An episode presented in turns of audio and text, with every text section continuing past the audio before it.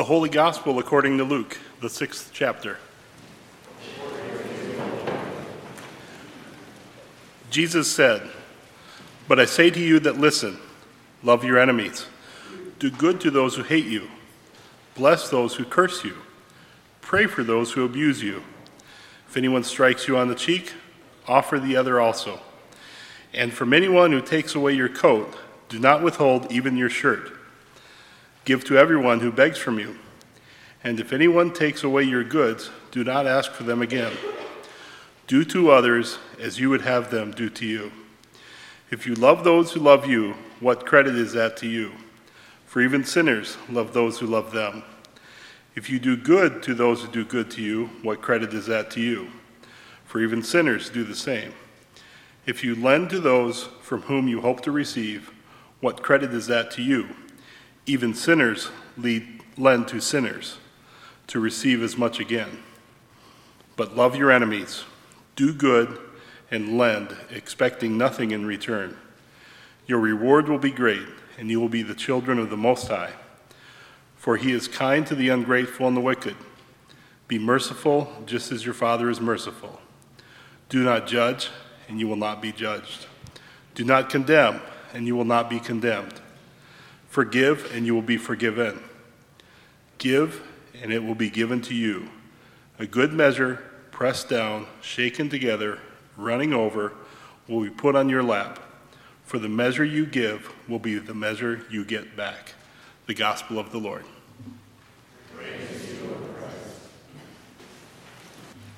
Dear friends in Christ, grace and peace to you from Jesus Christ our Lord. Amen. So last week, we encountered Jesus coming down off the mountain to a level place where a crowd of people gathered around him. And there, Jesus delivered his Sermon on the Plain, the lesser known Sermon on the Mount version that we find in Matthew's Gospel. But here, Jesus delivers the Sermon on the Plain and he presents those who are there with blessings as well as some woes. Well, this morning, our sermon on the plain continues.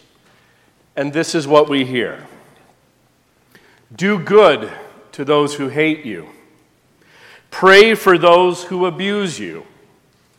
If anyone strikes you on the cheek, offer the other also. This is one of my least favorite places in all of Scripture. And here's why. People have quoted this passage over the years in order to manipulate and control those they wish to harm. They have used it to justify their abusive actions. If you are silent about your pain, said Zora Neale Hurston, they'll kill you and say that you enjoyed it. Texts such as these have often kept people's pain silent, victims continuing to be victimized. But let me be very clear that is not what Jesus is saying. Jesus is trying to break the spiral of violence that is taking place. Jesus is trying to break the cycle of hatred and abuse. And so, 2,000 years ago, Jesus cautioned everyone gathered that day, and 2,000 years later, Jesus cautions you and me to not become the very thing we hate. To not become the very thing that we oppose, that we don't lower ourselves to the negative and destructive behaviors of those who seek to hurt us. Think about it. How often have you been hurt by another person's words or actions only to turn around and respond in the exact same way? How often have you ignored God's call to love one another? How often have you sought to find fault in the other and coming up with that long litany instead of looking at yourself, your own shortcomings, your own wrongs? How often have you failed to see the other as a child of God also?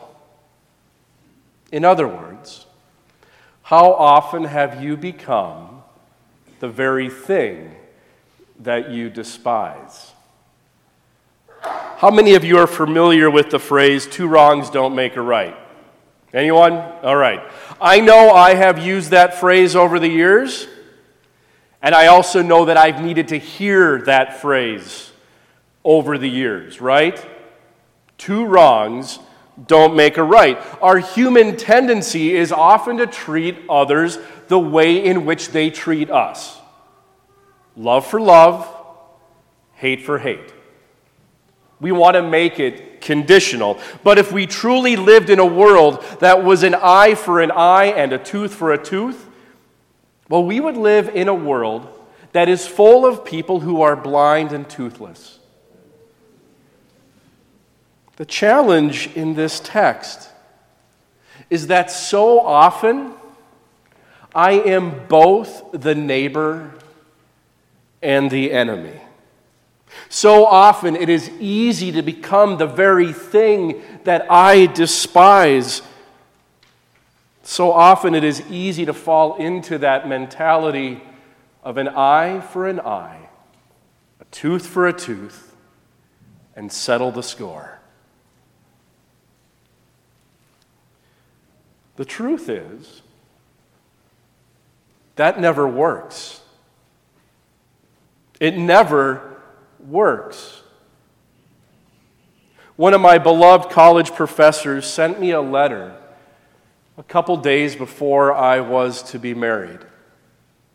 And in the letter, he said simply, Mark, in all my years of marriage, one of the most important things that I have learned is to never treat your marriage as if though it is a prize fight with winners and losers. Because in the end, nobody wins. God's promise to you and me today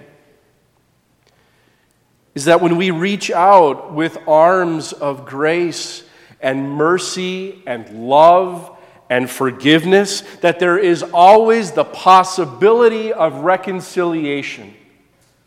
There is always the possibility of transformation. There is always the possibility of healing and being made new.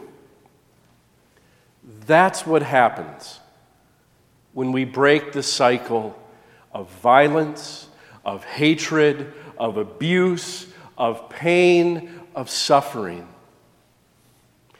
Perhaps that is why Jesus invites you and me on this day to be merciful, just as God is merciful. And do not judge, and you will not be judged. Do not condemn, and you will not be condemned. Forgive, and you will be forgiven. Give, and it will be given to you.